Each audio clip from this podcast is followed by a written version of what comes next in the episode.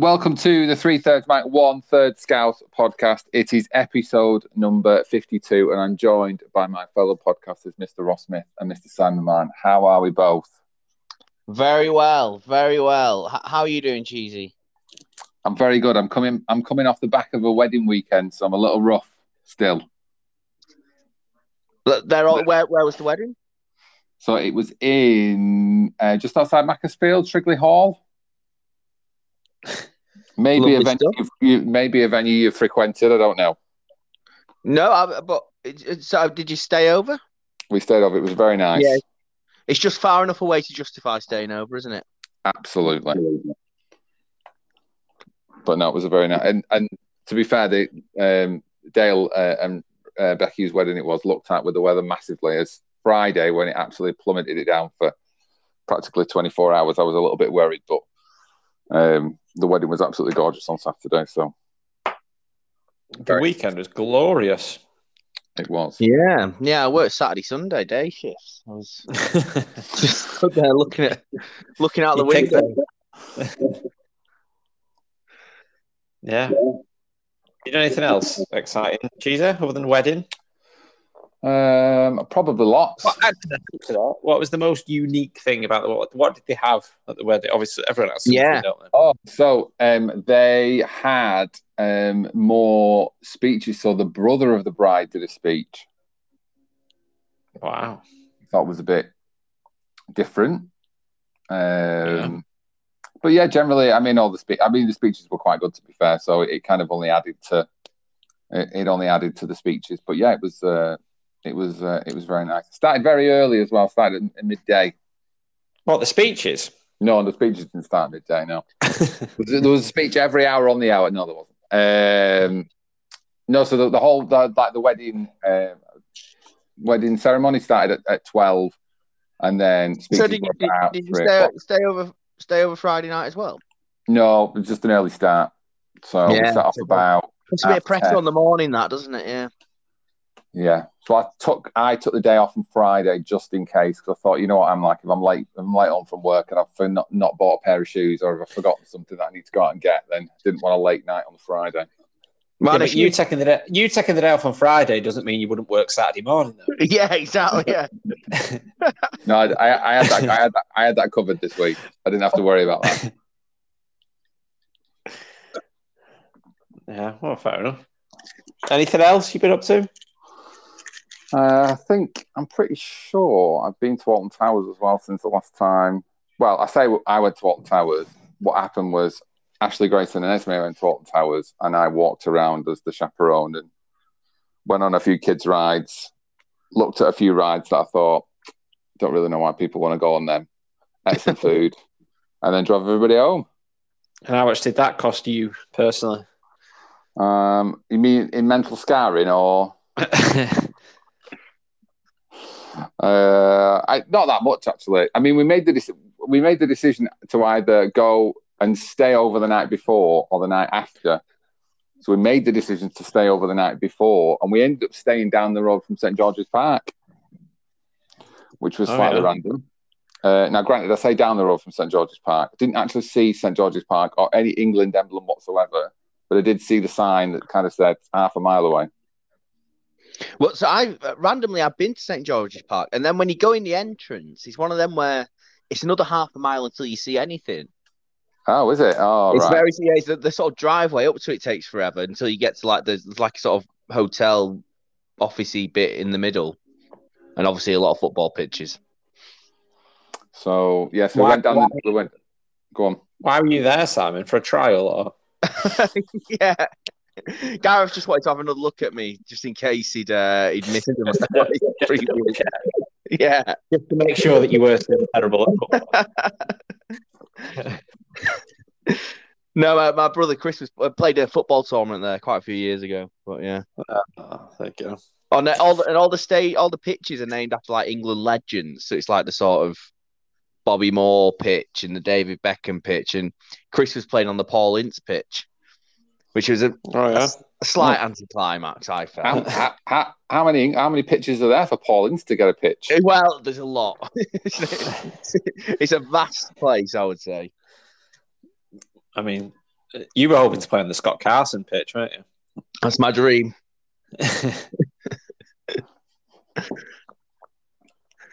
Yeah. How about you, Ross? You had a good, uh, good few weeks. Uh, yeah, I started helping out with the coaching of Teddy's team, which has been fun. And then uh, we had the cup final on Saturday, The big one. the big one. Um, Fair, fair, to, he en- fair to say that T- Teddy is a cup team. it- well, they were coming on, coming into it on the back of two league wins. Uh, so maybe they just kind of, I don't know, when they when they when it really looks like they do a Burnley, Yeah, kind of let let it all. And then when it comes to the put when it comes to the crunch, they pull it out of the bag. you're, Um, you're playing the Mike Jackson role to keep him. Uh, yeah, yeah. Um, no, so they won the last week, and then they played this, but they got beat two one, unfortunately. But I mean, I know it might be a bit biased, but I they I thought they were miles better team. And it was unlucky. They just can't shoot. They've had the same problem all season. They can't shoot. And they, yeah, they, they had lots of opportunities and missed pretty much all of them. But Well- Teddy played really well, so I was pleased.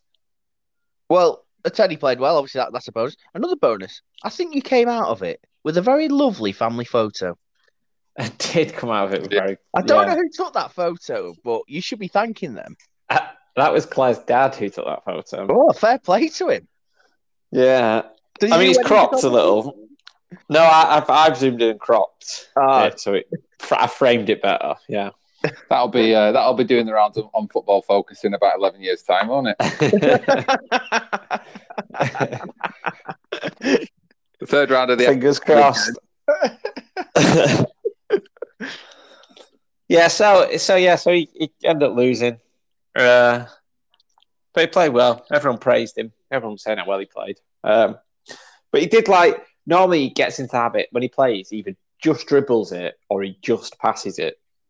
Whereas on Saturday he was he was like knew when to dribble. Then when he was into a bit of a corner where he couldn't go any further, he'd look to get a pass off to someone else or play it into space for someone to run onto. And then he started playing defence at one point, and I was telling him all week. I said, "Look, don't do anything silly. You don't have to be a hero. Just play the normal game. Doesn't matter. Blah blah blah." And then obviously in kids football, like happens, like they don't quite tackle each other properly, do they? So they end up just kind of all kicking the same ball, and then more and more people come in, so it gets harder for the ball to move anywhere. And loads of times I just see Teddy like steaming in from centre half, just sprinting as quick as he can. Thinking, no, don't leave your defensive position because if they get it out, then he's going to be running straight for on goal. But he'd literally go in and then just like clean everyone out and then just come striding away with the ball. And I was thinking, bloody hell, where have you got this from? This is incredible. so, yeah, so it's good. And then uh, we had his presentation evening on the same night. Uh, and then Sunday, I played a round of golf Oh, which was very exciting. Which I enjoyed immensely. yeah, yeah. Well, getting yourself into shape now that now this breakaway Saudi league. well, now, now I've heard the money's coming in. Yeah. Well, well. yeah, so I enjoyed that thoroughly. It's very good. What? What? Was, where, where did you play? What were the circumstances? Who were you with? So it's it was How the di- Well, so a, a guy who plays Dynamos uh, is a member of Chorlton Cum Hardy Golf Club. Uh, so he said, "Do we find anyone fancy a round?" So there's eight of us who end up going, all with varying degrees of talent at golf. Um, so I tell you what, I was more nervous about in the build-up to this golf, this round of golf, was not my actual golfing ability, but was the strict dress code rules and what was acceptable to wear and what was unacceptable to wear. I was Mm. forever fretting what what I could, what footwear I was permitted to get away with and what I couldn't get away with. Um, and then my only other concern once I sorted that out was then the first tee because obviously most of the time when you play golf, the first tee's outside the clubhouse, isn't it? Yeah, yeah. A bit of a crowd forms. Yeah, and I was thinking, oh, I'm obviously not played golf for a while. I'm not very good. I'm just going to shank it and then just look ter- like I have 20, 20 shots before I've got out of sight of anyone. Uh, but it didn't end up being that way. Uh, I hit the first shot pretty decent. I ended up 60 over par, which I didn't think was that bad, considering.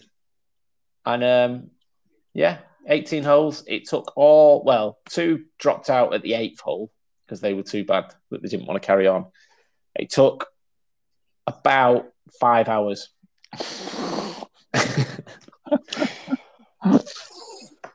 so it's a fair old slog. But there was a couple of times, there was a there was four or five holes where it was only one over par, and I thought that was pretty good to be honest. That's, that's pretty good, to be fair. That is pretty good. And so, how did they react? Presumably, all day, you giving it the big talk about how you've been mentored by Cheesy for, for so many months now. About Well- how you know that when you get to the end and you have to put it up that thing so you can win a free round of golf the next time. You know, I Cheesy you giving what- you the inside knowledge on how to do that. It's funny you mention putting because I uh, I two putted every hole apart from one. There you go. See, So clearly something's been sinking in. Channeling your inner Grayson. Yeah. channeling your inner me. The best shot I hit though, we got I play, played this one hole for about eighty nine holes. I'd avoided every bunker. I was feeling pretty pleased with that. And I hit it into this bunker, and it was a small bunker. Like the lip to get out was maybe I don't know ten centimeters high, so it wasn't even that big to get out of. And it must have took me like six, seven, eight shots to get out of this bunker. I was thinking, oh, that's demoralising, isn't eh, it? Because I got to like the edge of the green in like two or three. So that's that was I was thinking, oh, pretty good. So we just get out of this bunker, then I'm on for like a bogey or something again. Couldn't get out of it. And then the very next hole was this par three. And honestly, the bunker, the, just to get out of them, is like a meter, like banking. Honestly, high. I was thinking, it's just took me seven or eight goals, and I only just fluked it out of that one. What am I going to be like this? But I lined it up, uh, and honestly, I couldn't have hit a better shot. and get get hitting it properly. Went up in the air, landed about three, four foot away from the hole, and they had that nice spray of sand that just landed onto the green as well. And I was like, "Oh, if someone would have took a picture, I would have been that would have been going straight on the wall. exactly." yeah, and then all, all, all I've done this week is basically search the internet for cheap golf clubs to see if I could find an affordable way of getting into it. But yeah, Lovely, lovely stuff. Well, so since we, la- I mean, it's a while since we recorded. So since we last recorded, I think I, I've had my stag do. yes, Obviously, obviously you two do already know about that. To be fair. Yeah. But it was a I mean, we lovely both day, forgot to include it in our highlights of things we've done since we last. Yeah, yeah, no, it's both of you. yeah, that, was, that was noticeable. Yeah, how quickly you forget the day that you saw Lawrence Dallaglio. And um, yes. He's another one I can tick off the people I've met. Friend of the show. Friend of the show. and uh, other things that I've done, I don't know which one you want to talk about. I've played, uh, I played cricket, and I also went to go and watch Diversity live. Well, I mean, I'd like to know about diversity. I think I would like to know about diversity as well. The cricket, the cricket's going to be. I mean, you were Rob Key rang up and you were you were second of the England captain run. So we know about that. yeah, But Well, diversity, I'm not quite sure about. The pressure got to me. I opened the bat in and made a 24 ball duck. So it was very. You opened. I opened. He said, "Simon, can you open?" I said, "Yeah, yeah." I tried to act casual about it, and then uh, oh god, and it was a poor. There were a poor 24 balls, I would say. Yeah, but that normally means the start of a, a brilliant 50 for you. Well, that's the thing. That's, that's just exactly what I was thinking. I was thinking I was playing terribly, and I was thinking if I just hang around, it'll get easier. That's what I was saying to myself. I've been in this position before. If I just hang around, it'll get easier. I'll deflect one. But th- that time when I scored 50 and I was batting badly, I was occasionally like I was occasionally just blocking it, and it was just sort of squirting into a gap, and I was able to get a, you know, but I was just nothing. Uh, but yeah, and then eventually I got bowled by their one good bowler. But um, th- then last week, so it was my brother's birthday. The aforementioned brother, Chris, who went to go to watch play football at St George's Park a few years ago. It was his birthday about well in April. But I bought in tickets to go and watch Diversity, so we went last week, and um, we went to Almost Famous for for a burger first. And, and when we sat down, there was a girl that got served a cocktail next to us, and it had like a sparkler in it. So me and Chris both got a coke, but I said to, I sort of went over to to the girl and said uh, to the waitress and said, "Oh, by the way, it's his birthday. In his coke, can he have one of those sparklers that you put on the cocktails?" And she was like, "Yeah, yeah." And it came over and it had a sparkler in it, and we thought, "Oh, well, that was a lovely moment." And then, fast forward twenty minutes, his burger arrives. They went all out, three sparklers in it. Wow. Yeah, we nearly set the fire alarm off. It was lovely. Did Chris particularly enjoy the sparklers? Or, He enjoyed it a lot. Yeah, yeah. or did it did it not uh, char his burger? Did it not make it smell Well, a there was a slight smell of sparkler in the air around us afterwards. But and the thing is, I, I got chips for us to share because you know, like these sort of fancy chips. And I think Yeah. he was so overwhelmed by the sparkler thing, he didn't notice that I had I had a good sixty percent of the chips. Oh, well, that's always a bonus. Yeah, yeah, Deflection, ta- tactic. exactly. Yeah, yeah. To be honest, the moment I ordered them, I was thinking when I thought, oh, we'll get these to share, I was thinking I'm going to have more than half of these. So that went well. Then we went over to the Opera House, watched Diversity. They were they were very very good at dancing. It's sort of three. It's sort of they do a fair bit of dancing, which is obviously good. There's a fair bit of like just sort of pre-recorded stuff that they show, which is uh, yeah also fine. And then there's quite a lot of Ashley Banjo talking, which you know is all right. He was sort of telling us about the internet and smartphones, which I Well, like a, comedy routine. no, no, like it, no, that was the trouble. It wasn't a comedy routine. It was like a sort of sincere kind of TED talk about how smartphones have infiltrated society and are so vital to our everyday. But it, I think it kind of went over Chris's head. if I'm honest, I was already aware that smartphones, like, yeah, I'm not, not saying I was patronised, but I was already aware that smartphones play quite a big part in our lives. I didn't Well, realise. But it's a great day out. If, if you get a chance to go and watch them, it's a lovely evening out. I was going to say, did he get political? Because obviously he got very political when he was on uh, Britain's Yeah. Got Talent. Britain's So, Got Talent. so, yeah, they, they did a bit on that. They, like they, they redid that dance, and then they sort of talked about the reaction from it afterwards. That was quite a good bit as well. But yeah, Yeah. it was it was all lovely. Although tram the trams then didn't work on the way back, so my mum had to come and pick us up. What was the general when he's doing his TED talk? He's, what was the general vibe in the audience? Was it kind of shush and just get dancing banjo?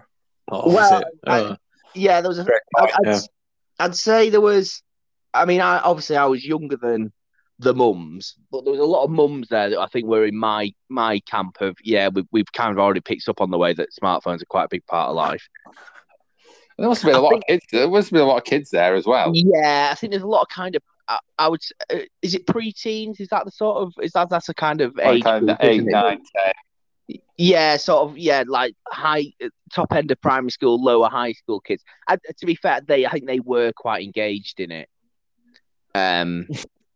The last, the last thing, the last thing mums and dads want to hear at that, that that age when they take the nine, ten, and eleven year olds to to a concert is somebody else talking about phones. I was like, we just not talking about how phones are so important. I've been try, trying to tell, tell these lot that I'm having a phone for the next two years.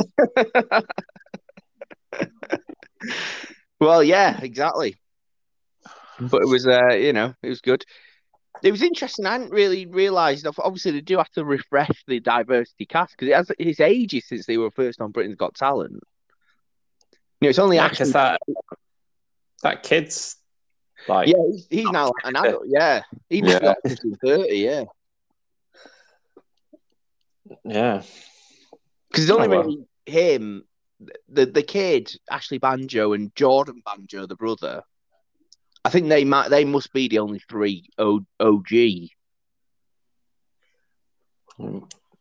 can tell he's um, I'm surprised they never headhunted you, Ross. uh, they're a bit too structured for my dance. Yeah, more kind of in, improv freestyle stuff. Pissed up out your head, kind of. yeah, yeah. General. Not quite know what the next song's going to be, so you can't really plan your dance. I don't quite know what the next move's going to be, Cheesy, let alone the next song.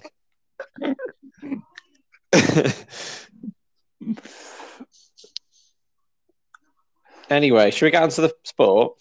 Uh, yeah, we should get on to the sport. Um, so I feel like quite a lot's happened obviously since we last recorded. So we will um, we'll see where we'll see where the night takes us. Um, so we will start with um, the title race uh, and the last stages of the Champions League. Uh, we'll talk about uh, Manchester City and Liverpool, and then uh, we will segue into um, what has turned out to be a slightly disappointing season for, for Manchester United. But we will get there by the end of it, and then if we've got time, we will touch on any cricket and any boxing that we've got by the end. So uh, we'll have um, we'll have a quick break, uh, and then we'll come back and we will talk about uh, the title race.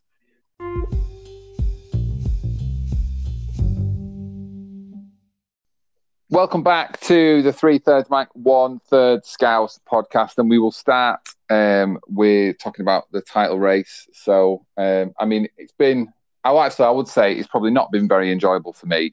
Has it been very enjoyable for you too? I think the trouble with the title race is that they both win every week. And it's a, it, I think really for it to be dramatic, they both need to be dropping points all the time in a title race. Where there's just a sort of consistent relentlessness about City and, and Liverpool that kind of takes takes the fun out of it a little bit for me. Also, obviously, you know, the, the whole the whole yeah, well, City and Liverpool the whole thing's been stressful of me not wanting City to win the Champions League, not wanting Liverpool, Liverpool to win the quadruple, trying to work out what permutation of terrible results that are possible is my least, uh, the least hated for me.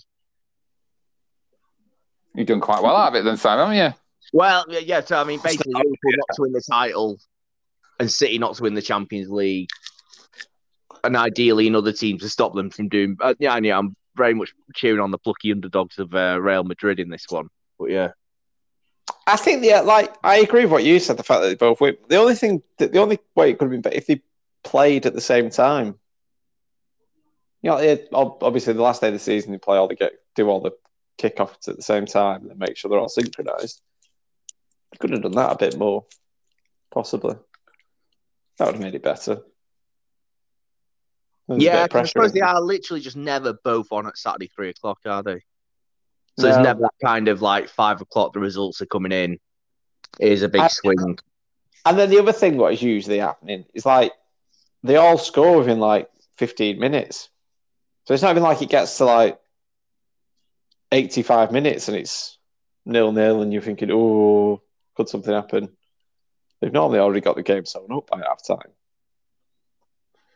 Yeah.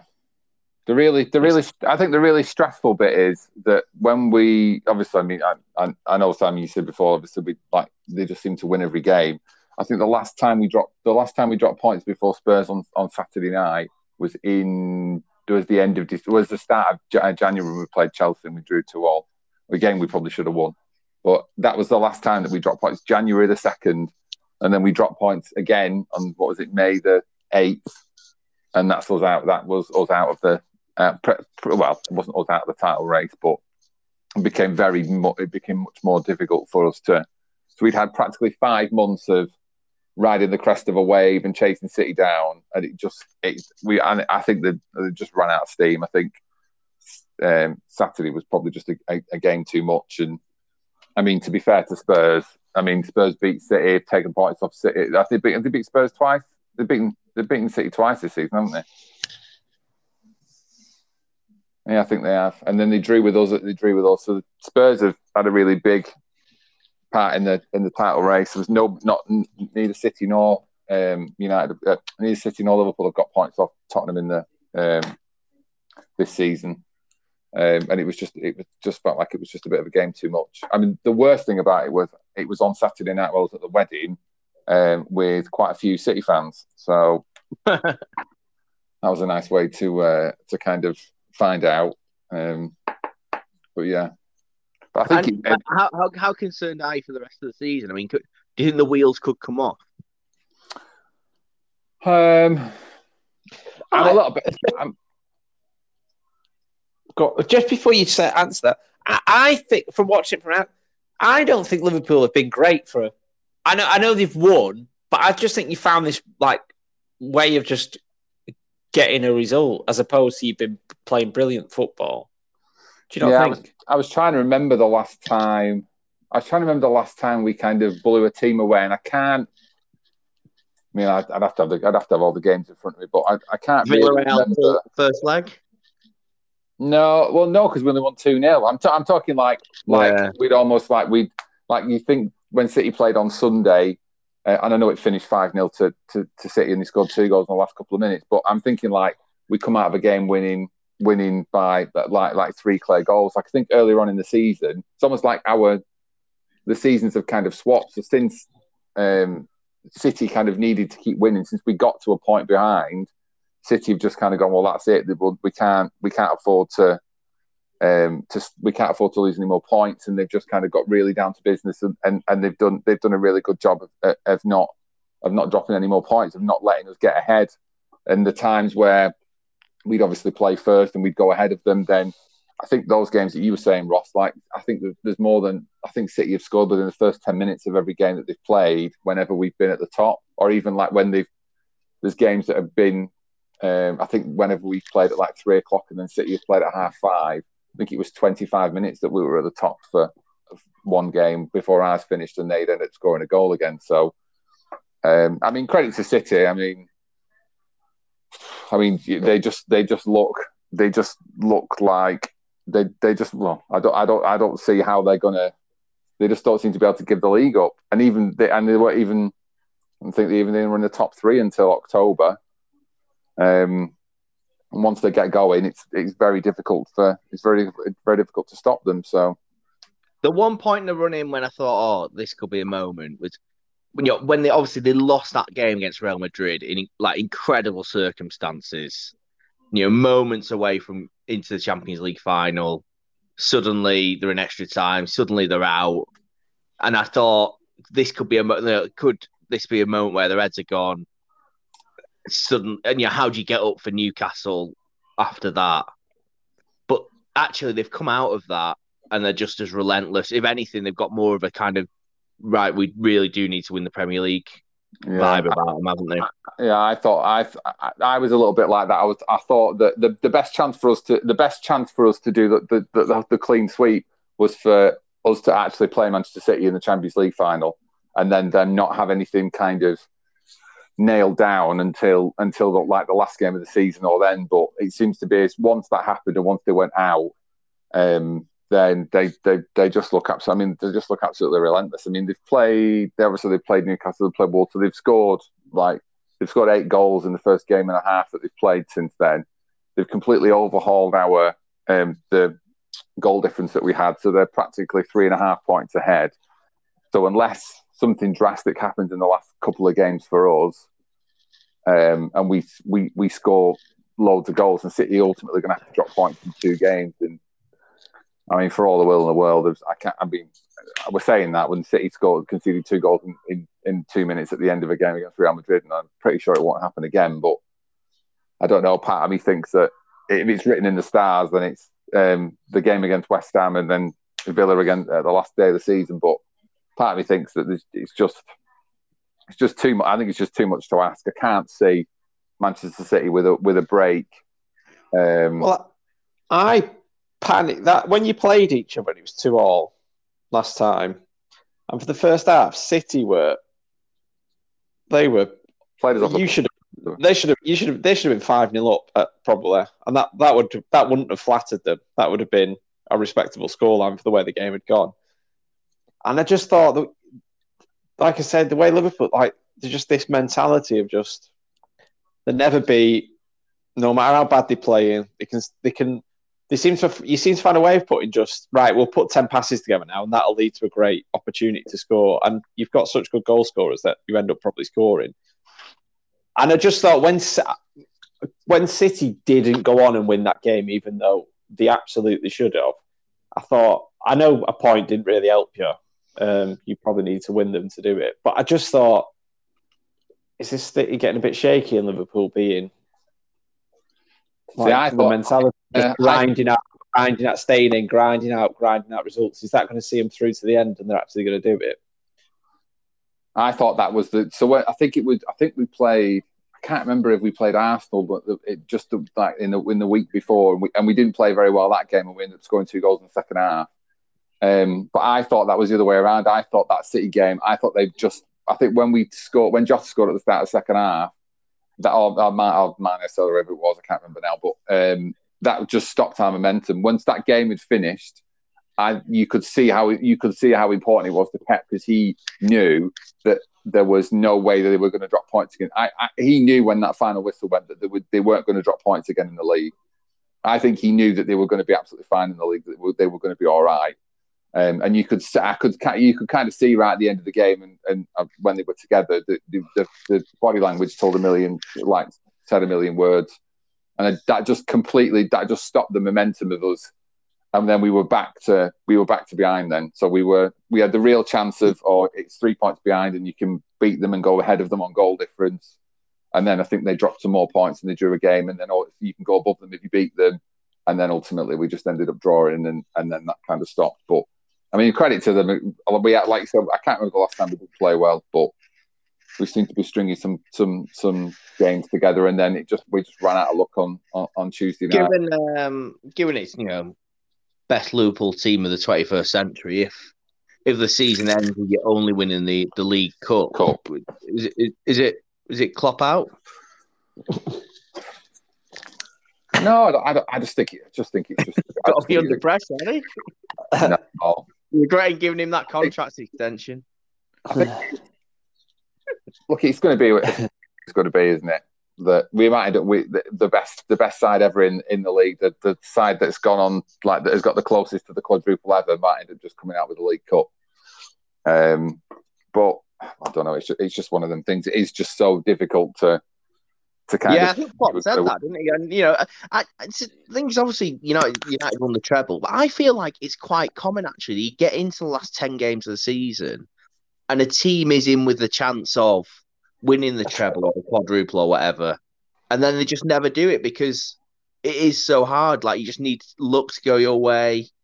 You like you just need to like not make any mistake in the last five or six games of the season, and that is you know and, and that is just so hard to do.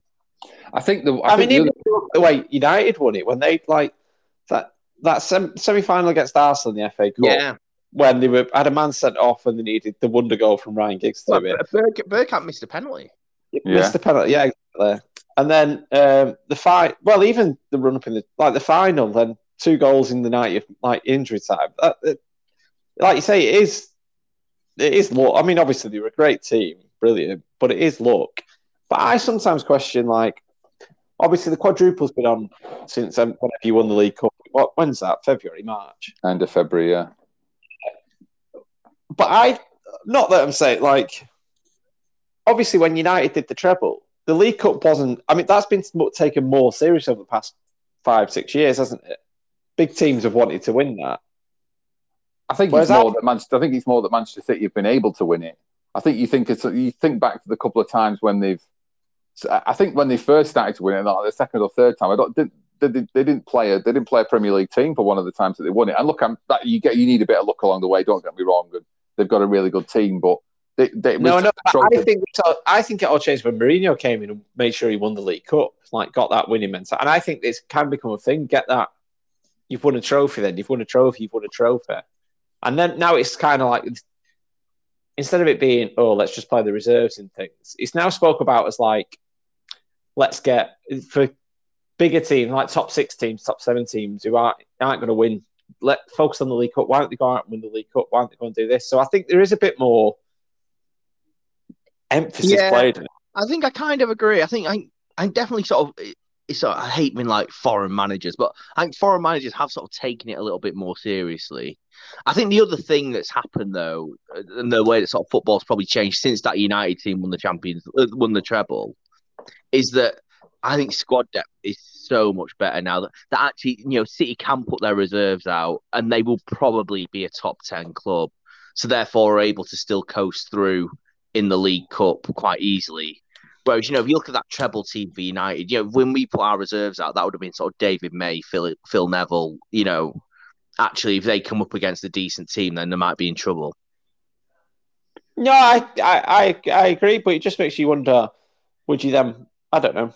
I'm not. I'm not trying to take any away from what Liverpool have done. Obviously, their season's been absolutely unbelievable, but it does make you wonder what like it wasn't taken seriously, was it? I mean, I can't, I think I think Wimbledon or someone like some some team like that were in the final when it came to it in the '99 season. But obviously, that doesn't happen anymore, does it? It tends to always be Chelsea, City, Liverpool, and then maybe another top six team now. So I think I in some ways, I think in some ways it's more impressive that Liverpool do win it because obviously now teams are taking it more seriously.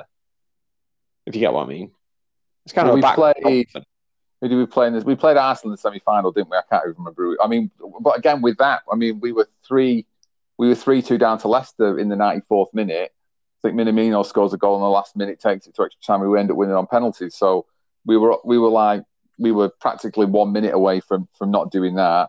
Um, and even in the even in the even in the League Cup final against Chelsea, Chelsea had the, the easily the better of the chances.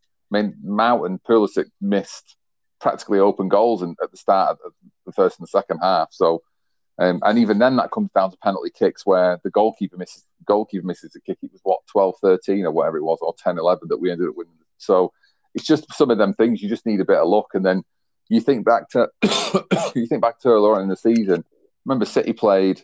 I think it was at the beginning of January or the end of the end of the end of December when City played um, Arsenal, and Rodri scored that goal in the like the 94th minute. They won two one. I think they they they they um, Arsenal either missed the penalty or didn't get a penalty, and um, I think City scored in the last like 10 minutes, and then again in injury time. That uh, penalty at Everton where he practically put his he practically put his arm around the ball, they didn't get it. You, you just end up having those just those bits of luck, and I mean Liverpool have had luck as well along the way this season. Don't get me wrong, and but it, ultimately we just we've just drawn too many games. We've lost I mean, obviously, depending on what the next three, the next four or five games are, we've lost three games all season. Every, every game we played in whatever in whatever competition, we've only lost three games, and one of them was against uh, Inter Milan when it didn't matter. We were already through anyway. So, I mean, if you're going to say that you're only going to you, you're going to lose three games all season, um, and you still won't win the league, then I mean, what else? What else can what else can you do? And the team that wins the league doesn't doesn't beat you that that season. There's not there's not really oh, it's almost perfection. And I mean, we've been really lucky with injuries compared to the season before, and we've had some really good players that have hit form. But um, I don't know. It just it, I just feel like it's just it's probably just City just City just an incredible team, and the disappointment probably only spurred them on more rather than yeah having a negative effect. Whereas in previous seasons, you were right, like the, the Arsenal's of this world or even United who've had a lead or uh, Newcastle of this world, and when one bad result happens, the whole thing just implodes. Uh, even Liverpool in the 13-14 season, I still see it now with four points clear with five games to go, and we still lost the league or whatever and yeah, whatever it was. it's just it's just things just happen, and the, the, whole thing just changes. Yeah, I mean, yeah. No, we have a great defence. I think we let 50 I think we let 50, 50 goals. Yeah. It is, it is what it is. And then, of course, I mean, I mean, Manchester City have, have decided that they're, they're not good enough. they have scored 90 goals this year. That's not enough. They need to go out and spend 51 million pounds on probably a striker for the next 10 years in Erling Haaland. Yeah, it's an exciting time to be a City fan. I must admit, I've always been a believer that City did need a striker. Actually, I thought it was a mistake for them not to push to get a proper replacement in for Aguero you know, obviously they do score a lot of goals, but I always think the reason you sign someone like Kane or Haaland is, you know, it's not so you can get past Wolves or Norwich. It's in big moments, in big games. You know, if you're a team like Manchester City, your season comes down to well, big games. It comes down to sort of 20 minutes in a big match, and you know, against Real Madrid, is Haaland the guy that would would have would have finished one of those chances that Grealish didn't finish? Well, I think yeah. if that you go back to that uh, the game where you drew against Hughes and you should have been five 0 up, they would have been five 0 up with Haaland. Yeah, he would have just banged them. He would have scored, and it would they would have been out of sight. Yeah. And he wouldn't. Even I suppose uh, the things I don't watch m- much Bundesliga football. So the all I ever see of Haaland is like this sort of occasional hi- highlight clip from doing something incredible. So I don't know what what's. I mean, does, does he sort of join in with the link up play? You know, week in week out, you sort of need to be playing a, that City playing a kind of interchangeable. You know, is Foden up front? Is is Sterling up front? Kind of way. I don't You mean think He will want to stand up front, won't he? Is he going to turn out like? Is he going to turn out like Lukaku to Chelsea, where everybody thought, I think what Haaland is, he's an incredible athlete, and I think he just wants to run in behind all the time. But he also, he also uh, closes down from the front. He works hard, doesn't he? And I think that's what he won't join in with the link-up play as much, but I mean, he's gonna score so many goals, isn't he? it's just well, I just keep you've got De Bruyne. I mean, De Bruyne scored again, so he's got four tonight. But imagine I think he's. I don't, I don't know. I think. think oh, are you kidding me? Hello. what Hello. Yeah. Yeah. Can you hear us? Yeah, I can hear you, Yeah. What are you saying? Kidding me? Simon. Yeah, yeah, yeah. I'm I'm here. Can you hear me?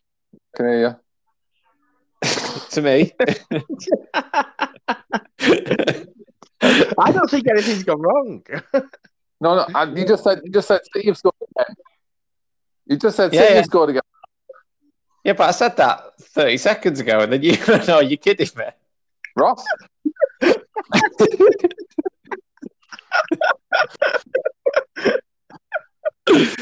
So, uh, cheese, I didn't. I said it straight after you. How long's actually been away? You've lost your mind already. Two days with the kids. Hello.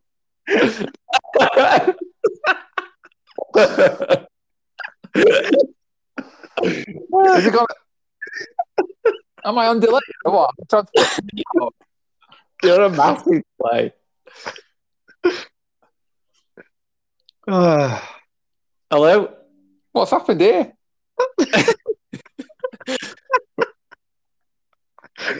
I'm going to say hello, and then I'm going to count until you answer back.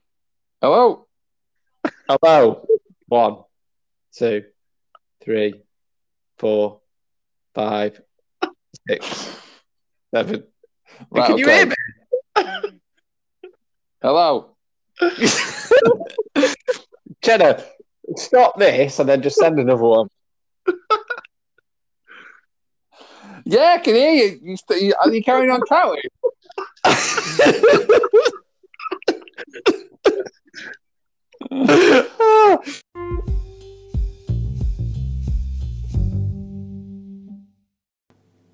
As you can tell, we had a few technical difficulties, um, but we laughed about it so much that we thought we'd keep it in for you. Uh, we did stop the recording and start again, um, so here is the rest of the podcast.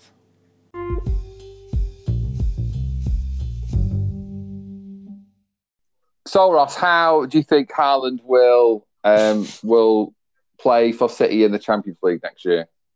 Can you hear me? Yeah, I'm joking.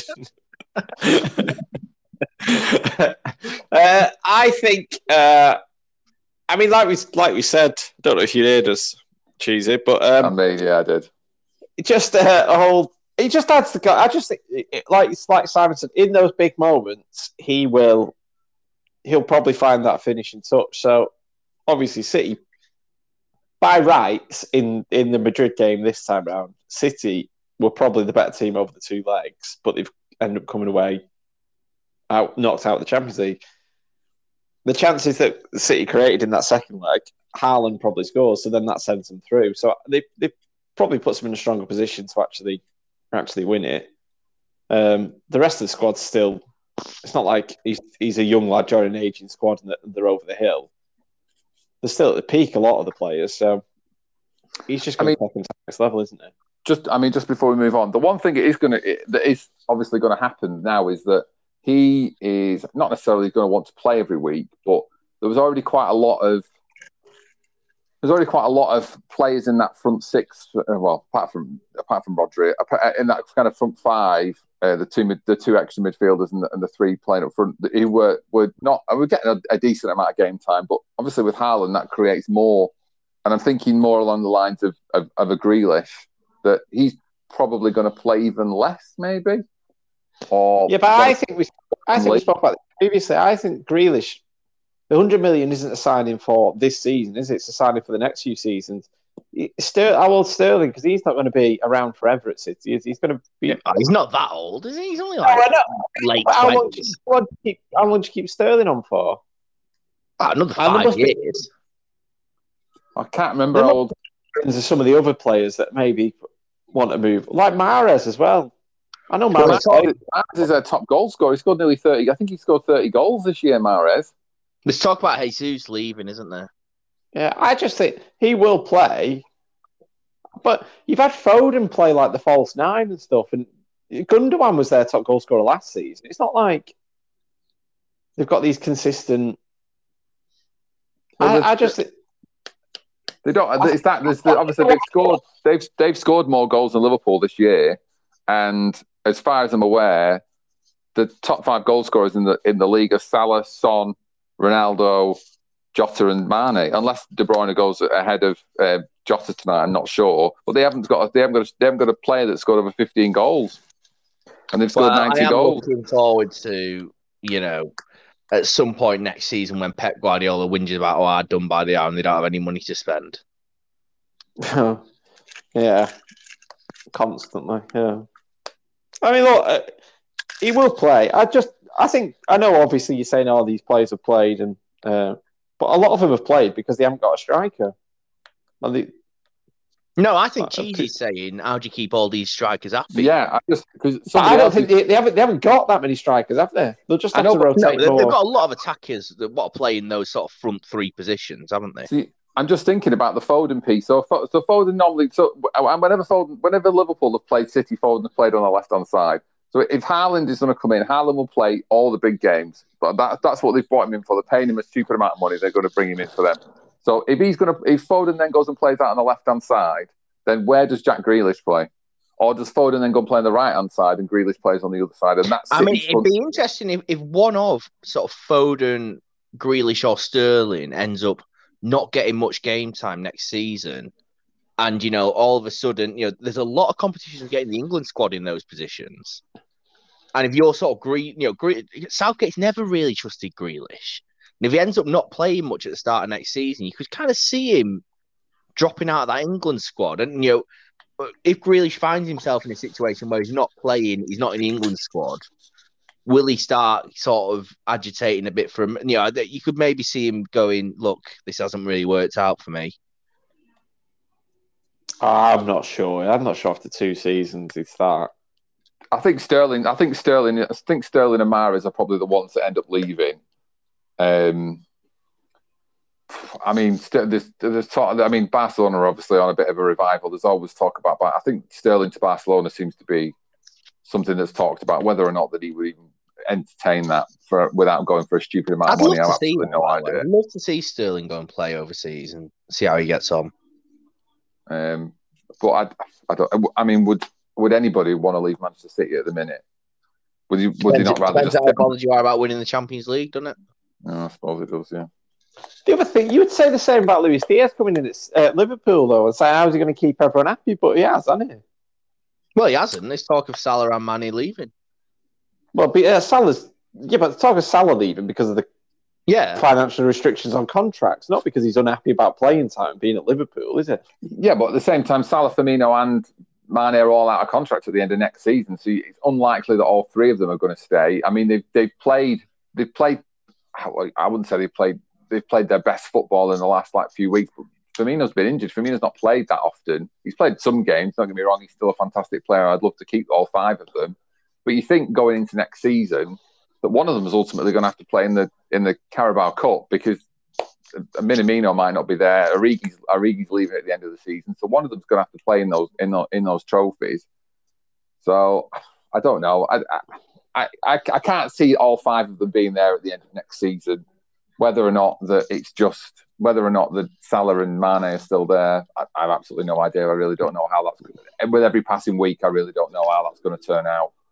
Um, but I trust. I have to just trust that they make the right decision. They've made the right decision on players coming in, and they make the right decision on players going out. So you just have to trust that that's that's what it is. It's going to work. And if they're not going to pay, I mean, the annoying thing is if they weren't going to pay Salah the money they were going to pay him, then if Haaland's coming in on whatever it is, 375k, and Klopp saying, oh, it's fanciful, makes me think that Salah isn't going to stay because they're not going to offer Salah what he wants. I mean, ultimately, in the short term, having loads of good players isn't that bad a problem to have, is it? I know we're going to talk about United next.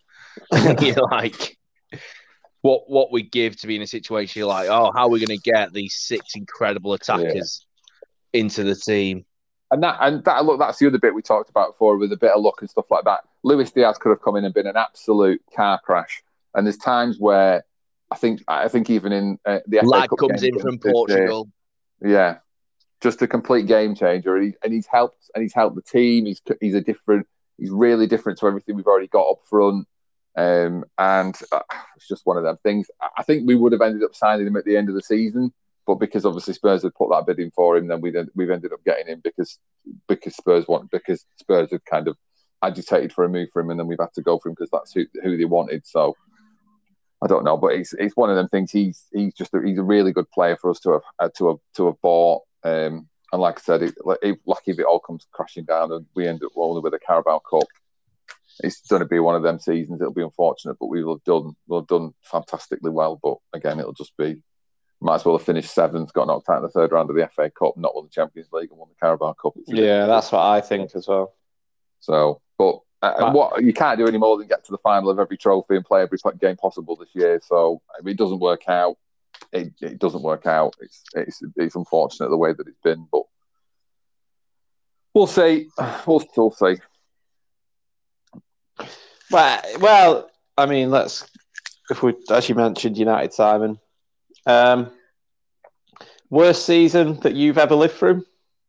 I mean, it's just gone. It's getting worse and worse, and that Brighton game at the weekend was a, a, just a disgrace. And you know, I just don't understand how you can be.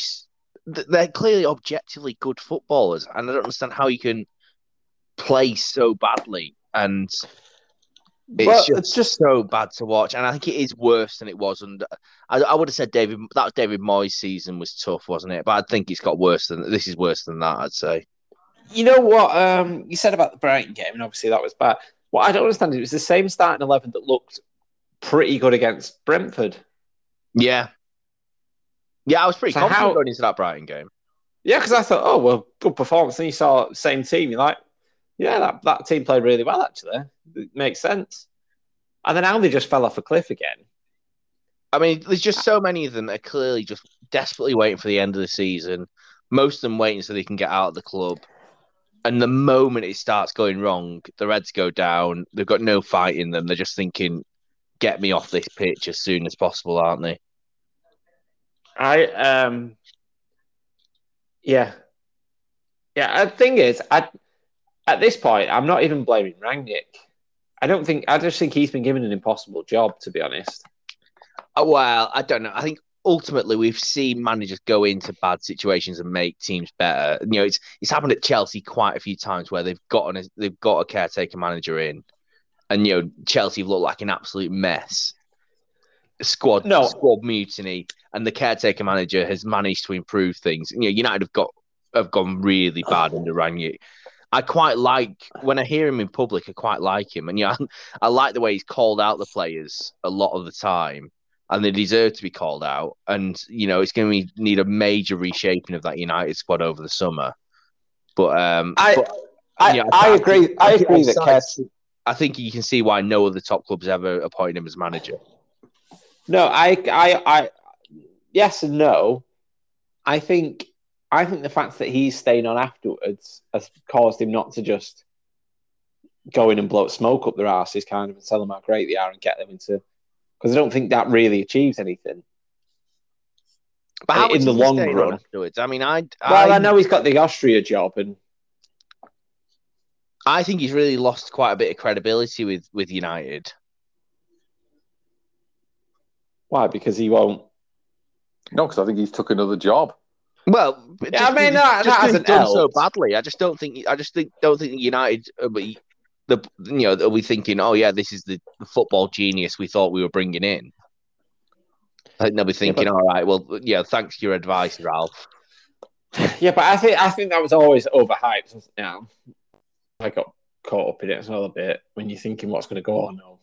Klopp and Pep have took the pressing from him and things and blah blah blah. But I mean, there's a reason why he's been in. Basically, he's not been in a manager role for how many years as well. He's not. It's not that he's not had a top job. He's not been in a manager role for however many years either. So he's not like he was. He's just been working and in the top five, top six teams in every country. No big clubs give him an opportunity. He's not. He's never been there, has he?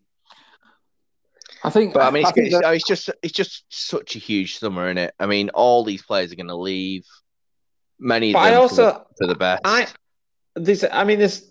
You're starting to see a lot of uh, backroom changes as well. yeah, things that have happened. How much that? How much is that of is has come from him as well? That's what I'm saying. How much is him calling stuff out, saying to uh, what's it called, Richard Arnold, "Look, this is this is a. This is such a shoddy job they're doing," and how much he's influenced that. You don't know. That's what I'm saying. I'm not fully blaming of Ranier because I, I don't know how much he's been involved in saying your chief scout needs to go because he's he's clearly giving you duff information. It, this guy needs to go because he's been bad. They've got rid of the chief um, chief communications officer or something because of the way the club are selling everything on Twitter and everything. So loads of things that are changing. How much is that? How much? How much influence is he having on that? That's what that's what I don't know, and that's what he's he's not going to be getting rid of the chief communication officer, though, is he? He's not going to be. He, he's got No, but his whole, his whole remit was to come in to oversee the squad for six months, he get him into the Champions League, and then look at the look at the club from a, a top level down and see where the inefficiencies were and see what was going on. So he would have been at the start of the when he first came in. Obviously, he didn't take on the Austria job, and he's probably thinking this is what's going on. He's probably looked at all that and, and obviously made recommendations. I can't imagine he hasn't.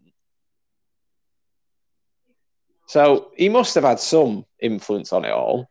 Yeah, and well, he must. He must, he must. There's no way that he's been there just as a as practically a coach and just been saying, "Oh, let's run, just run these sessions and we'll go." He must have been. There must have been other stuff going on there. Just, I just don't think. I just, I think the other person obviously that got mentioned a while ago, before just before he was picked, was obviously when Conte went to Spurs. I just don't know for a United point of view whether or not that would have been just a short six term. I know you got to say oh, you don't want a short term fix, but if Conte would have worked for six months, got you in the Champions League, and then left, happy days, and you paid him twenty million quid for it. yeah, but he got ultimately. It looks like he's not going to get Spurs in the Champions League, and he'll probably still leave. So I, I know- I, I don't think Conte coming in and getting us in the Champions League is the best. I think that's just another paper over the cracks, and then you start. You're oh well, United are a Champions League team again. This squad can't be that bad because I know, but As- I mean, but surely you don't want to. Surely, if you, you'd have said if, if you'd have said that when he came in, whenever it was, that you would have ended up playing out the worst season, the worst Premier League season United have ever done by not even by a couple of points, by probably about four or five points. You would have got. I'm not out. There's no way I'm watching that. There's no way that I would. That is acceptable um, for the next however long it would be, because you practically would have been able to work out how many points you would have been able to get. There's no way you would have accepted that. I just feel like another manager might have handled that squad differently. Like I, I don't, I don't. Oh, necessarily 100%, yeah. with his- I don't necessarily agree with his with his theories and how he works and stuff like that. But I just feel like he's just lost in a sea of of of Manchester United, and like there's not there's no like focal point. And you think of a even Conte, and you think of even even an Arteta at Arsenal. He's a very big part of that the whole uh, bit of Arsenal. Whereas Rangnick coming in just feels like oh, it's. I know he's only there for a short amount of time, and it's very difficult to do that. But just his persona, his like you want United need somebody to, to bang the drum. You, like you, if you, if Ten Hag comes in and ends up being like Rangnick and he's all very quiet and he's all very measured and and you don't see any like the, then the, the players are walking all over him. That's not what United need. United definitely don't need that in this league. no, I no, I disagree. I disagree that you could you have to go out and be this loud, uh, bullish, like shouting and shouting type. I don't think United. I don't think that's necessarily the answer. I think what what Rangnick's done is basically Lingard buggering off. Pogba's buggering off. He's he Mata's going as much as we've probably not done the right things about Mata. We're getting rid of him. He's too old. He's getting too old. Matic is going because he's too old. Uh, Cavani. probably Cavani's going. Bailly's probably going to go. I would imagine. Uh, this Wan-Bissaka might be going as well because of the way, I think he's kind of exposed a lot of players that probably shouldn't have been at the club in the first place, and just kind of getting rid of the deadwood. Like I've even said, we're not we're not re-signing on contracts. You make it And then- sound like Rangnick's done a decent job. No, I'm not saying that. I'm saying I'm I'm saying the squad's terrible, but I'm saying Solskjaer did incredibly well at just playing this counter-attacking brand of football, which But the that squad isn't wasn't- United. The squad wasn't shit the year before, though.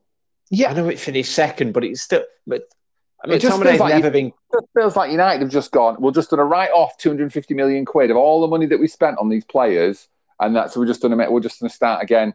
I just Yeah, but feel this like is- that's But I also think it's a Woodward thing as well that he's he's he's been a he's been a big factor in a lot of these contract extensions for no reason. A lot of players Yeah, that haven't Wood- played Woodward's have not been at given contracts. Look, I look, I'm always No, keen but to I'm- blame Woodward, but he's not been at the club for six months. I mean, Yeah, but I'm sa- uh, but I'm saying you've got to take the positives from the the the see the end of the season's been absolutely diabolical on the pitch. But I'm saying, look at it. You you're culling the squad. You're getting rid of a lot of the deadwood from the squad and players that you don't actually want at your club. You don't want Pogba there at all, do you? well, why Oh, do yeah, Manchester I mean- why do Manchester City want him? See, They I don't think don't. City They- do want they him. They're, don't. they're, they're doing it so. open. United will go, oh shit, City want him. Let's throw him I a don't four think hundred even grand City doing contract. that. I think Paul Pogba's doing that and leaking it to the press to try and drive his price up. I don't think Pogba fancy's been in the Premier League anymore. Like, I, I, I, I just think I think he's I think he's kind of gone in there. He's getting rid of the deadwood. He's kind of I think he's must have been a part of clearing out some of the backroom staff as well that are leaving. And then you go and then what I'm hoping is that Ten Hag then comes in and he's got more of a blank slate to come in. What about banging the drum and being up for it and screaming and shouting? I'm not bothered about that.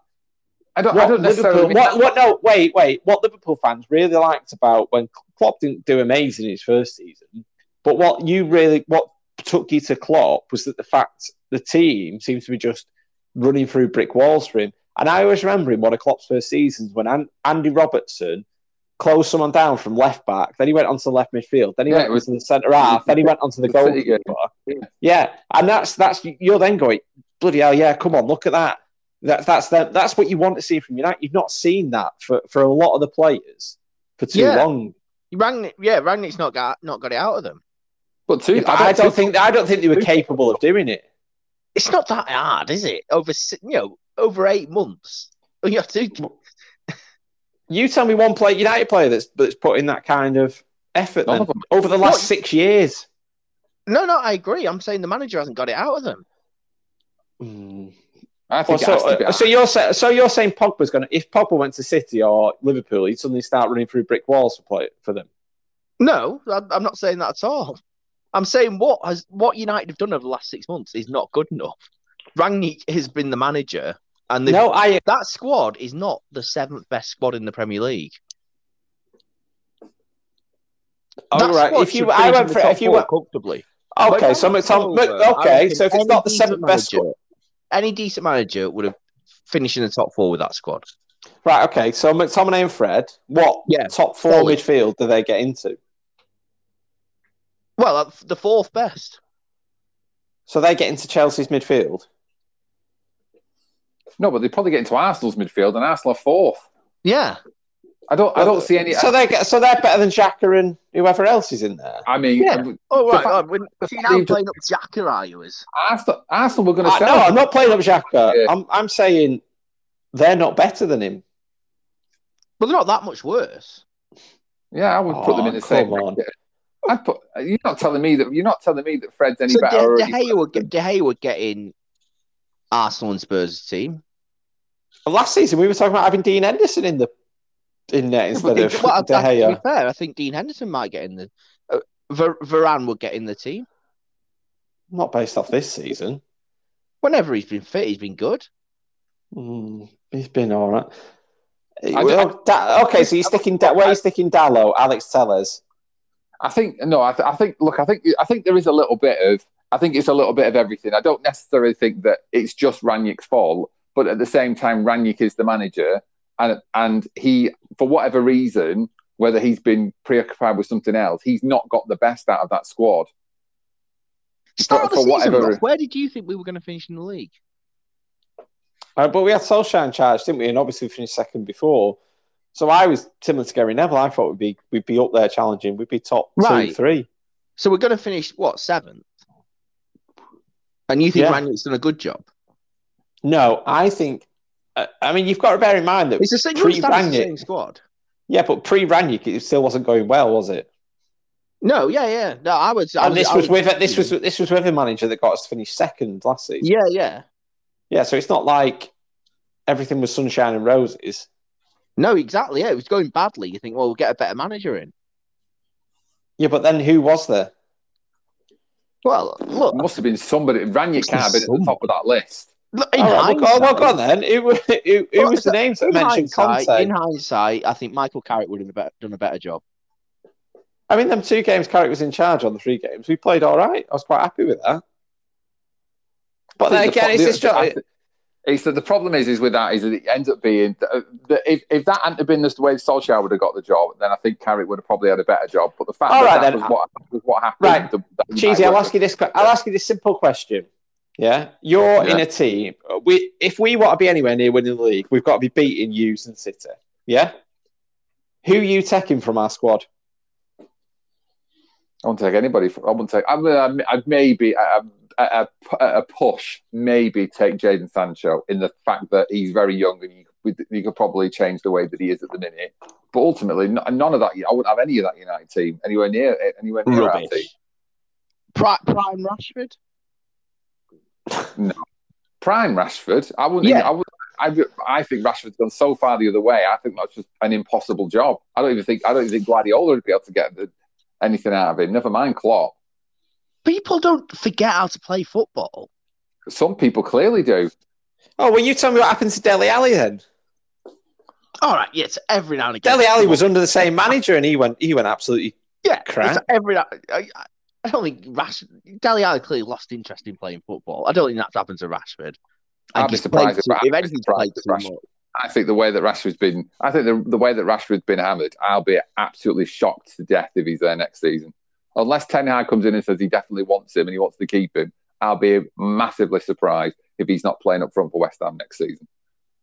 Uh, I cannot see him leaving. You, I- I, mean, you.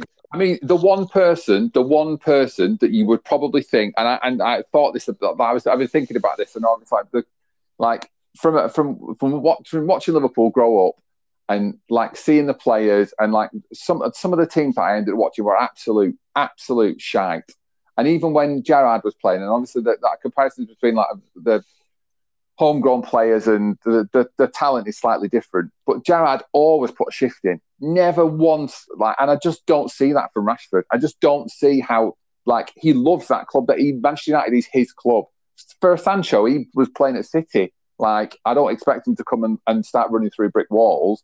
But whoever whoever is team manager of Manchester United, the play the, the, homegrown players, like the lad that came on against that started that play that came on against Liverpool, at least at least run about, at least put a couple of tackles in. And I know that might not win you the league, but that's what the fans want to see. You get the fans back on side. Well, I mean, like against Brighton, when was the last time you heard a United crowd shouting you're not fit to wear the shirt? Even when, like, even in the games where Southampton beat you six one or we've beat you four one at home, never that never happened. I can't believe this United team has got that bad, and it's a culmination of loads of things of a of a, a poor backroom, a poor backroom team, poor recruitment, but the players, like, I just I cannot. You can't tell me that Rashford even deserves to get another chance because they just I- don't I- work hard enough. I agree. Like you just can't. Like you think about absolutely for the last ten years, absolutely hammered every single Arsenal player that's been absolutely dog shit because they just have not tried, or anybody that's gone anywhere for the money that's had one good season has then been absolutely shy, and that's been practically all of United. They just don't, and, and I, I just, I can't, I just cannot fathom it whatsoever. I just cannot believe that there's nobody in that dressing room that's gone, what the fucking hell are we doing here? That what I he's think- got, I'm sick of looking like an absolute bell end every time I go on the football field. I think maybe Scott McTominay would do it, but I think I'm not saying Scott McTominay is good enough. I think you'd probably put in a shift and run through Barrett. I think the big problem is you got you got too many players in the dressing room that just, like you say, aren't asked. No, yeah, You fight, 100%. you swi- you're So swimming against the is tide. Like going to the end if you are, if you've got two or three players who really care and want to try hard all the time, you're swimming against the tide. You're never going to overturn that dressing room in terms of what's what what they want to happen. Too many of them are just not asked or upset about things. I mean, I think the Maguire thing and the way everyone's got on his back, I don't think that's helped anything at all because I think that's filtered through to a lot of players thinking, why is he playing? If he's playing dog shit, why should I bother? But surely Fernandes and, and Ronaldo and even De Gea, surely those three can just uh, like just shake something or just get get. I just don't understand where. But I think this is where I think this is where Pogba's just the parasite of everything. To be honest, because I think he, I think he's such a big personality, and Jesse Lingard as well as part of that. We were better when Jesse Lingard wasn't there. Any of these that kind of gravitate round Pogba and do all these stupid dances, I don't see any other. How many of Liverpool players do you see doing stupid dances in training ba- from their social media? How many City Oh, players no, do you see I, doing I, it? that is surely just to do with the social media in it. I mean, it's sort of, you know, Right. So you you you tell me. You are they name never Li- allowed to have any fun at all? no, they are allowed to have fun, but but you- you're having fun when you. Yeah, but you when you're can't- coming off your- I know. I get. Like, I look. I, I look. I get. I've just said that they've they've all been horseshit and they're not giving a shit. But you can't. You've you've got to try and block that out. You've got to try and lead a normal life. Otherwise, you, your world's just going to be a disaster. You can't just like if you just play shit football all the time. You keep thinking you're going to carry on playing shit football. And you don't do the stuff that you love. The world's the, the, the world's just going to be a mess. They'll never, you know, they'll never get out of that. The bit that I just can't understand. I, I mean, when was the last time Pogba trained? He's been injured and he's been away. He's no way he's been at Carrington every day. And he can't be going sending messages going, oh, that just sack it off or just take your money and, and just and don't bother doing anything. That's the bit I just like. I think if, if somebody if so, if somebody that I respected sent me a message at work to say, oh, just sack it off, just I'll just just sit in the office all day, don't worry about it. I'd go, no, I've got I've got shit to do. I'm like, I, I'm not going home thinking, oh, I've just left everybody else in the shit. Like whether I play football or whether I work in a fucking shop. I'm like, I just can't, I just cannot get my head around it.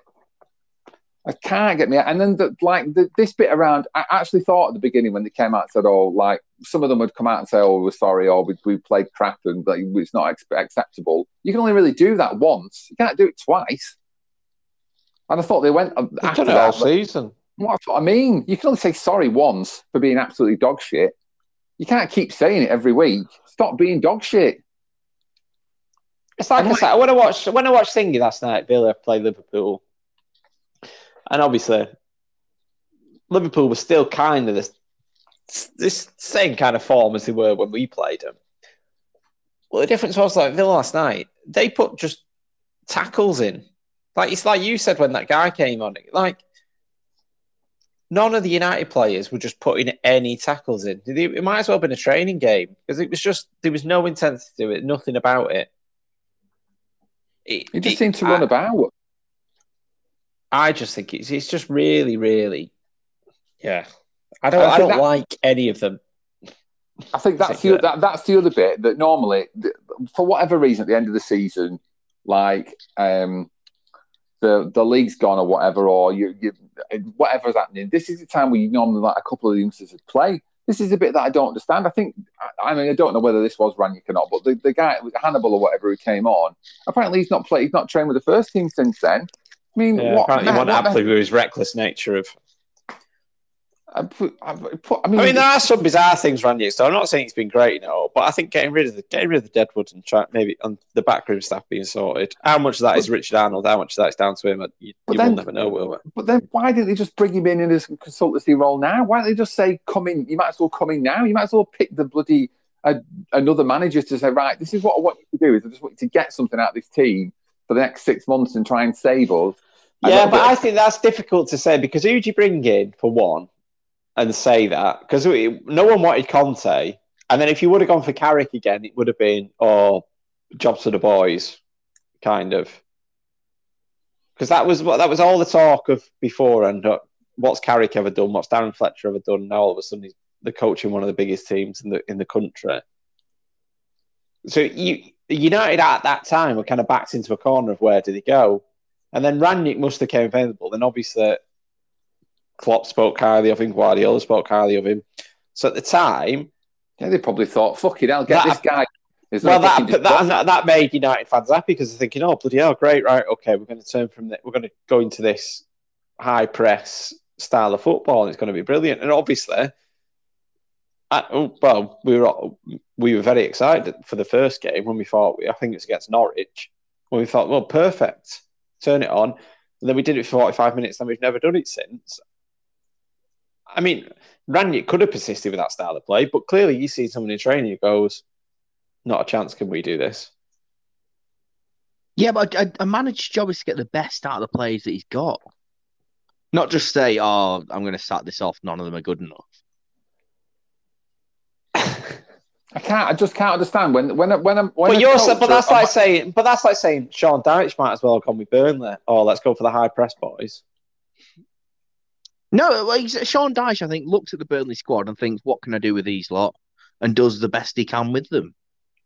Yeah, and I'm saying Rangnick's obviously looks at them and gone, we can't do that as a team. Can't do anything. They're not, they're not capable of doing anything. Well, they're not do- capable of playing a high press. Right. So play a different way. I mean, like, you to play back in the to play the counter stuff that United was Yeah. still at in the first place. Yeah, but that At wasn't least- working for Sa- for Solskjaer. At least put So- your out like as far as you're concerned, Ross, it's impossible to get anything out of that United squad. Uh, yeah, you tell me a manager. I don't, Klopp or Guardiola goes into United tomorrow. They're not If, going to. Klopp, if Klopp or Guardiola had taken over United at the same time Rangnick had, we would have finished in the top four. I, I, t- I tell you what, If But- Tuchel had taken over, we would have t- finished in the top four. If Vieira would have, if you'd have given Yeah. that job to Vieira, he would have got more of that that, that team than Rangnick. And it, you would out anything would have anything. So you say, oh, well, compensation wise, right? We'll pay, we'll pay fifteen million quid. We'll pay whoever we want fifteen million quid because we want that manager. That's the manager we want. And then and we're going to pay them that much because ultimately we think that's going to get us into the Champions League. Well, I'll go back.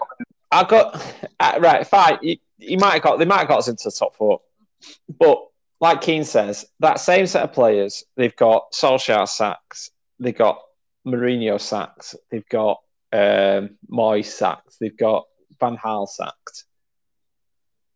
yeah, but that's fine. You, you like you, That's you're not, you're you're- fine. That's not fine. But what I'm what I'm saying yeah. So is, you think you still yes, he just needs to get through to the end of the season and then with get the rid of best them. that he can with them, and then get rid of them. Yeah, You're not you're just I'm feel like saying- I'm not saying you're giving them new contracts. I don't. Not that's what I'm not. I'm not saying that. I'm saying Right. So go- right. So let's rewind. Who are you getting in then? Who who we should we got in then? I don't know. There must be. There must have been. Like I said before, Rangnick cannot have been top of that list. Ra- There's no way Rangnick could have been top of that list. There must have been somebody else. And it, it, it's it, for all I've ever heard for the last twenty years is it's fucking Manchester United. And you settled Yeah. with you settled with Rangnick. There must have been somebody else. Even you think about that. Even if they went, The only other one was the only other one was Poch. And, and, Poch, and again, so, and you're not telling me that Pochettino wouldn't have got a better, was something better out of that team than Rangnick. Hmm. I don't. yeah, I don't know. You tell me. Would he? yeah, he He would. must I have mean, he, he just, he just would, wouldn't he? He'd done a better job, surely. And uh, that's the bit where you go, like, he's not like, and obviously that might have not meant that you got Ten Hag or whatever. And if, if Ten Hag was the one they wanted, and, and and there's a lot, there's a lot of stuff that we've said before on this podcast about if that's the one they want, that's the one they need to go and get, and that's fine. So they, they've got rid of Solskjaer, and they need to they need to find somebody in that. They need to find somebody to come in to do that that six months. Even if they would have gone and found, I don't know, they would have gone and found a I don't, I don't, I don't even know. There must, there must have been somebody out there that could have just got that team. I Like even if it was an, an, an old manager, a manager that had not been I don't know. I'm, I'm a manager that had been a, a previous winner with other with other teams. I like it. Off, I don't know. I'm trying to think anybody who's out of bloody work, but just somebody that would have just done something. It would have been fun to see Marcello Lippi, wouldn't it? Uh, Right, you say we should, you sh- we should have beat Watford to Mo- Roy Hodgson. I'm not, I'm not. I'm not saying it should have been Hodgson. I'm just saying it's somebody with a bit of pedigree that would have come in Look, and I think the reality was there was uh, they. I think they quickly realised they weren't going to be able to get Pochettino straight away. I don't know if they wanted Ten Hag, but you know, came to the conclusion they wouldn't be able to get him straight away. They thought Rangnick would be the guy that they could use in this technical role to sort of guide them. And they were like, "Oh, actually, he is also a manager. Why don't we just give it him to the, the end of the season? How bad can it be?" And then we'll. And then it's actually just been a lot worse than we thought it was going to be. Yeah, I agree. now we're in this situation. It's I mean, it's just such a big summer, isn't it? Like such a big turnover of players, new manager, so many big decisions, and we've just got to get them right. And you know, you just got to hope that the people that now make these decisions, they book the trend of the last ten years, where we've just made bad decision after bad decision after bad decision. Yeah. I mean, we'll start Donny van der Beek, then we'll win. yeah, Well, I'm, not happy, I'm not happy about the way things have gone, but I, I'm just trying to say, look, for too long, too many players that have been at the club, you, you don't want there. And finally, they're going to be. I mean, we praised Solskjaer for it. They start, getting rid of some of the deadwood, but then how many of the players were actually his signings? How many? How many players? I mean, I mean, you're seeing all these things now that Solskjaer had an agreement in place to bring Haaland to the club, but apparently, thing Woodward said no. A lot Well, of the contract extensions, a lot of the contract extensions of the peripheral players were down to Woodward because he thought the resale value would be higher. But no one's Yeah, to buy yeah. him if they're not playing because they're shit. Yeah, exactly. So- yeah, the amount of times we've, we've extended people like Phil Jones's contract is Yeah. an absolute farce. Although, But then that takes away I- I from think- transfer I, budgets. I and do understand why Woodward would have taken the decision. I think they take they took a decision they weren't going to deal with Mino Raiola, didn't they? And he he was a nightmare. Yeah, no, I accept that. I but I there tell was you sort of, but apparently, but apparently the big thing in January as well. Rangnick wanted that. Vlahovic, who went to um, No, I You- also think that's utter rubbish. Uh, you know, the timings on these things don't work out at all because the reality was that that Greenwood thing happened like I think it happened on like the 30th or the 29th. Like there wasn't time to really get anyone in. And now he's saying it's now it's like, oh, he would have signed Vlahovic or Diaz or somebody else. All these guys that have come good. I think it would have been madness to spend 60 million on someone your interim manager says. And who you who you yeah, if but you you're weren't backing him as a technical director for the next year to No, bring your club up to scratch. you weren't planning it, you got to bear in mind Liverpool were always eyeing up Diaz. Uh, Diaz. You know, if you weren't if you weren't already had the wheels in motion about thinking about side, just on the hoof on the 29th to decide you're going to spend 60 million on a striker. and, and to be fair, to be fair, he hasn't ripped up. He isn't apart from scoring after 13 seconds in the Champions League. He's not done very well. At, he's not done very well at Juve. He's not. He hasn't, won- he hasn't got them any further to the title. They've. Just, I think they can. They can only finish fourth. So Well, I- it's not. It's I not mean, like Juve out either. I'm not. I'm not. I'm not saying. But what I am saying is, there are. If someone's saying I want something, whether you believe it or not, Yeah. and it's not happened. The other thing is, City have City have signed Haaland. Yeah, Yes. That's, that's a done deal before the start of the transfer window. I know Ten Hag's not there. You're telling me Ten Hag's not on the not talking about what he wants to do next season already. Oh, I, I don't Oh, buy this. I don't buy this bollocks. So he's focusing on Ajax. the Oh yeah, yeah, yeah, hundred percent. I mean, you So why- rubbish, don't you? Yeah, You are? true, I'll be fuming. Yeah, well, he's, he's he, should be in play. Why why are United not? There's no No, rumours he- of anyone. he is in place. I think that's just the thing that's getting said in public is that he's concentrating. If you were an Ajax fan, you'd be a bit annoyed if it's oh, your manager's actually he's, he's going somewhere else, and in not- your title race, he's thinking about it already. So I think you They've not publicly got to take a Yeah. view.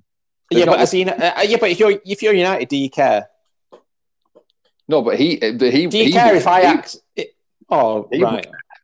He, he will care. He'll, he'll want to go in there thinking, well, United fans aren't going to want to go. Well, this guy's this guy's just absolutely. He's just been. A, he's just absolutely fucked this club. This this club off. I like. Well, what I'm a couple of years time, it all works out really well. Pep leaves and go well. Oh, we'll just sack United off, and I'll just go and work at City. Sack that off. No, no. I, I think as a United fan, if I knew that he was on the phone to United and we got a signing him because it's what Ten Hag wanted, I'd be, I'd be like, good. He looks like he's committed to the club. But they haven't got a signing in. That's what I'm saying. Why Yeah. do it? That's what I'm saying. As a City, you've got a signing in already. Probably the biggest signing of the summer. Yeah, but That's this has happened been, already. But this release clause was public, well, practically public knowledge. Like the release clause was activated, like in the week that it could have been activated. Dortmund have finished their season. They're not really asked. They've signed his replacement. Dortmund, Dortmund have signed his replacement already. They're not. They're not bothered. Like Dortmund No, aren't going for I, the league. I know, but That's yeah, you- that- that's what I'm saying. That's good. I That's don't good want for City. United to, I don't want United to be doing their transfer business in public. I don't. Yeah, I want. No, but act I like want, a I want, professional I want football the signing announced. I want something to show. Yes, we're I- doing I- this. Right? would- yeah. Well, yeah. If I- Ideal I was yeah. ten. I was Ten Hag. I would be absolutely nowhere near signing anybody, like publicly, until I was in. Till I was in the door. I wouldn't want anybody signing for this club associated with anything to do with this season, and neither is probably anybody that's probably wants to sign for United. Get the get every get the get everything out of the way. Get the No manager one's in. really going to forget this season. No, but it'll be different when the manager's there. So if he has a picture at the minute we've stood next to Rangnick or stood or stood at United with a with a with a United shirt on at the minute, it'll be associated with this season. Whereas if a picture stood with stood next to Ten Hag, it's a completely different outlook on the start of that that that, that player's time at United. For me, it just makes it feel like we're, we're we're already two months behind the rest of the clubs in the Premier. I don't think you are. Ten Hag is not daft. Ten Hag Ten Hag has been has had to jump through hoops to get this fucking job. He's going to know exactly what United need. He'd have to tell. He would have had to tell all this in his interview about who he wants. Like, they, surely they've not just gone, "Oh, what's your favourite colour? What does your brother do? Um, what's what, where do you want to be in five years' time?" They weren't the fucking interview questions they were being asked, were they? They were being like, asked good about in- players good and- I don't know. Good insight into what the interview questions are at TK Maxx. if anyone was listening. What do What- people say to your favourite colour? I'd be thrown by that in a job interview because you don't expect that kind of question, do you? What's your favourite pasty? Yeah. Surely you say red for favourite colour, don't you? TK Maxx colours, isn't it? Yeah, that's what Esme Yeah, thinks. favourite colour. Yeah, it's the right answer, isn't it? Yeah. Yeah, it's all subli- it's all subliminal. Yeah. I, do, I think that I think Ten Hag's doing stuff behind closed doors. Yeah. I think he's exactly the right thing to do. Ajax are of probably course going he to win. is. are probably going to win the league tonight. I think. So I think that they're four points clear with two games with a with a game to go. I think. So I think tonight is the night they win the league. Right, so if they Um, win the league tonight, announce the signing in the next week. But what, what I mean, why why does it matter when the United announce the signings? If somebody knows that they're going to United and they've agreed to go to United, what difference does it make whether they sign tomorrow? No, or- I- I- because I'm saying, for a fan of watching United work under Woodward, and I've, I've never known United sign a player on deadline day, and then we signed Marouane Fellaini on deadline day for more than his release clause. We could have had three days earlier or something. And that's what I'm saying. I've gone through six, seven, eight years of having shit transfer windows, of everything being public, public, public, nothing actually happening with it. We could have signed Thiago under Moyes, and we didn't. So is so is any so are you are you com, are you confident the fact so Ten Hag's been announced the manager so you were confident at the minute that anybody United sign that the people in charge of United are competent right now to be making a snap decision about who to bring in for the next season. No, I'm not saying it should be a snap decision. I'm saying Ten Hag. How long's it been announced for? A month now. Yeah. near enough. I would have thought. Yeah, About a month. Ten Hag must have watched a lot of United, uh, regardless of whether he's trained or not with them. I don't think training's going to make an ounce of difference. That he's going to go. No, actually, Scott McTominay is going to be the future of my midfield. Fred's going to be the one to build a team around. Bollocks to all that. You know you need a Declan Rice. You know you need a Jude Bellingham. You know you need a midfielder, something like that. It's not hard to see what you want. So, so and and announce Gravenberch. for- Announce one of his players. Oh yeah, that's that, that's going to go down an absolute storm. Oh, I don't give a shit. But this is what you say. I'm not bothered about Ajax. It's I'm all- asked about United. No, it's about it's about he's not going to want us seen as being disrespectful. It's, that's him. To who? who? What? To his old club? Oh, I'll tell you so what. you'd, have- you'd have Tell what? what, Declan Rice. West Ham, what, West Ham, midway through the biggest Euro- European campaign they've had of the 21st century, you think they're going to announce that they've sold their best central midfielder? and then you might as well get Well, David out of Moyes to now, so- you, might, you might as well get Davy Moyes to bring him up in the taxi. And They're not. i- They're not in Europe anymore. I don't know if you watched the game last week when they got knocked out, but they're not in there anymore. Yeah, they're not in Europe, but they can, they, Yeah. can, they can overtake United. They can overtake United next week to oh, get Oh, into the league. I don't care. No, but West Ham do. You know, pay an extra ten million to announce it early. I don't give a shit. Yeah, but that is the Oh my most God. stupid business decision of all time. No, it wouldn't be. It would. So I'll it tell you, I'll tell you what, Rob. Rob, You are in massive a day. I don't know if you. I don't. You you remember the chant we mentioned earlier about you're not fit to wear the shirt. If there is not a signing pretty soon in the next month, just the same stupid shit all summer. I tell you what. I tell you what. the United. This is this is the way it'll go. So David Moyes will bring Declan Rice up from West Ham. They'll sign it. They'll sign him. But put him on the pitch. Bearing in mind that West Ham have still got two games to go. The West Ham play City. Des- uh, West Ham play City next on Sunday. Declan Rice is man of the match. West Ham beat City. Uh, help Liverpool win the league. Last game of the season. Declan Rice plays. Breaks his leg. He's out for a year. Doesn't play for United for another year. I'd still have him. Oh my god. he's out with Liverpool the league, and he's in, he's been injured. So you're gonna you're gonna pay him the best part of three hundred grand for a year. He's not even going to kick a football, and then he might not even be the same player that comes back i- in the season after. But you, you're happy you're happy to sign him because there's a Rice four shirt doing the rounds, and Ross has seen some United week signs early. which think is really good. Christ alive. I- so right, okay, we'll wait till the last week of summer, and then we'll we'll wait for everyone else. Uh, I, I, I'm, I'm pretty confident, and I think Simon's in the same boat that me. That Ten Hag know exactly who he wants. That Ten Hag has probably told the United, the United hierarchy, whoever it is, that these are the players that I want. These are the players that they need to sign. I would imagine that probably Ten Hag's even probably spoken to them because every time Liverpool seem to have signed a player, Klopp's already spoken to them. So I would imagine that Ten Hag will be no, will be no different. That if yeah, if, but if United want a player, Ten Hag will have spoken to that person already. You're making out. Yeah, but you're making out though as if no other United manager in the last six or seven years has spoke to the hierarchy and said the players they want. Yeah, but I didn't. Yeah, well, yeah, but so who? So, so you trusted? Do you trust Solskjaer as much as you trust Ten Hag? Well, I, at the time, I thought Wan Bissaka and Harry Maguire were good signings. Yeah, Well, it is what it is. You, you, you. but that's what. So you're saying Moyes never mentioned anyone or Van Gaal? They're not stupid managers. That's my point. You're making out as if like Well, then Ten Hag told them that they want it, that that means it's going to happen. It doesn't mean it's going to happen. For six, seven, eight years, nothing's happened with United. You've just Well- waited and bought shit, or waited till the last minute and bought absolute crap again and paid more than they should have. it's going to If you're going to pay more than what you should have, I'd rather you did it early, and then it looks Then like at least it looks like we know what we're doing, as opposed to these frantic panic buys. It's going to be a long old season next year. Then, if if uh, Ten Hag isn't the answer to the the answer to the question, But Ten Hag on his own isn't the answer to the question, is it? We'll have to wait and see. Oh, bloody whole new squad's the answer to half the question. You're not going to bring a whole new squad in next year, are you? You're gonna have to bring quite a lot in because you're losing two central midfielders if you relied on heavily this season. Uh, yeah, so you're going to need at least two to replace them, unless James Garner's getting promoted and playing football every single week. Well, it's going to be interesting to see how it plays out. As- It's as just much started the last three or four games, gonna hasn't it? So- Anyway, that's why I want to play golf. It's relaxing. I'm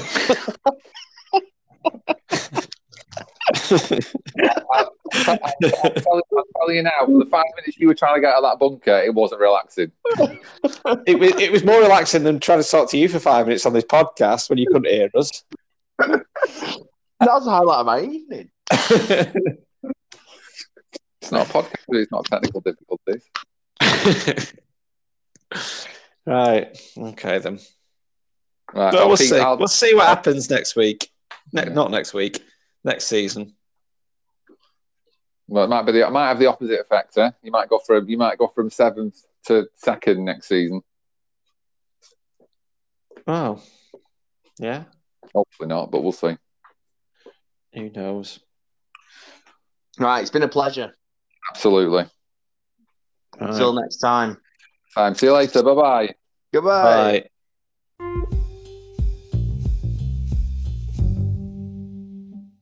Thanks for listening to the Three Thirds Manc, One Third Scouse podcast. Give it a like, give it a share, and let us know what you think on Twitter at Manc3. That's at M A N C T H R E E. And keep listening for more new podcasts every week.